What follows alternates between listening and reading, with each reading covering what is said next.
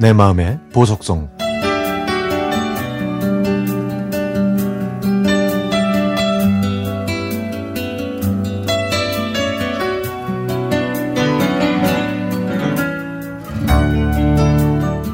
사회생활 6년 차로 접어들었던 1987년 그 당시 저는 22살이었습니다. 저는 중학교를 졸업하자마자 고향을 떠나 안산 반월공단에서 옷 공장에 취직해 기숙사 생활을 하며 재봉 일을 하고 있었습니다. 추석이 다가오면 라디오에서는 한 달 전부터 나훈아의 고향역이라는 노래가 자주 나왔는데 그 노래를 듣고 있으면 고향에 갈 생각에 마음이 설렜죠. 당시 제 고향에는 전기가 늦게 들어왔고요. 저희 집에는 전화도 없었습니다. 그래서 추석 한 달 전에 미리 집에 편지를 보내서 언제 고향에 내려가는지 알려주면 여동생한테 답장이 왔습니다.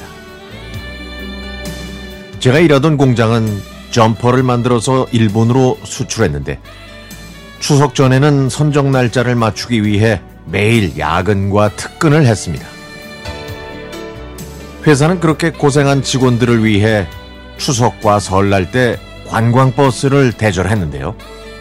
그해 추석에는 웬일인지 버스를 부르지 않았습니다. 그래서 할 수 없이 경기도 안산에서 서울 강남 고속터미널까지 왔지만 표는 이미 매진되고 구할 수가 없었죠. 저는 어쩔 줄 몰라서 고민하고 있었는데 저쪽에서 광주나 전주 갈 사람 없냐는 소리가 들렸습니다. 저는 운 좋게 그 관광버스를 타고 고향에 갈 수 있었죠. 고향에 도착해 버스에서 내렸더니 정류장에는 제 중학교 친구의 아버지가 나와 계셨습니다.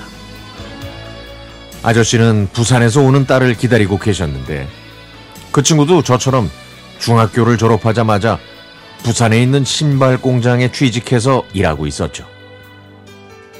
시간이 많이 흘러 어둑한 밤이 되자 친구가 도착했습니다. 저와는 6년 만에 재회였죠. 그날 저녁 저희 셋은 1시간 정도 걸어서 고향 마을에 도착했는데요. 그 늦은 시간까지 아버지는 밖에서 저를 기다리고 계셨습니다. 엄마는 저를 위해 한 상 가득 밥상을 차려주셨고요.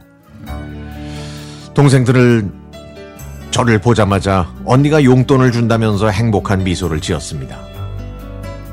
저는 동생들에게 비록 적은 금액이었지만 용돈을 줄 수 있는 것이 행복했죠. 세월이 흘러 고향에 계시던 부모님도 제가 있는 안산으로 올라오셨습니다.